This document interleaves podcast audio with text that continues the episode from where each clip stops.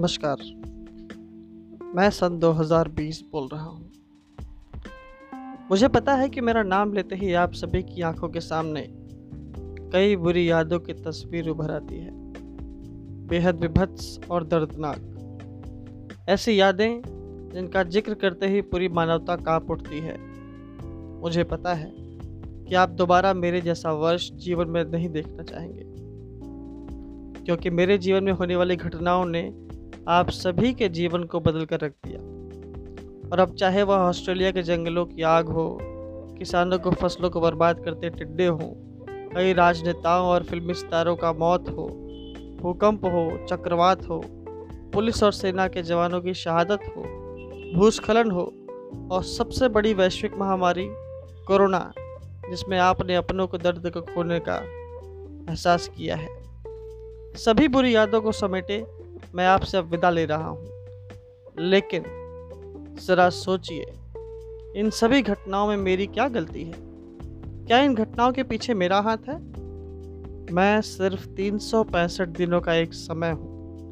जिस तरह मुझसे पहले के साल आए, गए, वैसे मैं भी आपके बीच मिनट, घंटे, दिन, रात, हफ़्ते, महीने और साल के रूप में आया और अब जा रहा हूँ।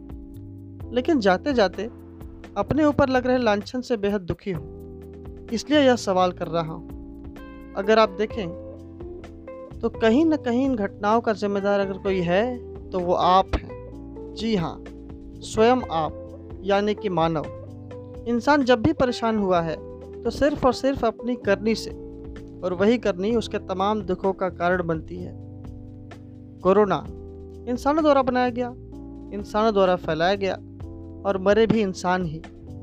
युद्ध इंसानों द्वारा लड़ा जाता है और मरते इंसान ही हैं। प्रकृति से खिलवाड़ इंसान ही करता है और भोगता इंसान ही है। इसमें मेरी गलती कहाँ से आई?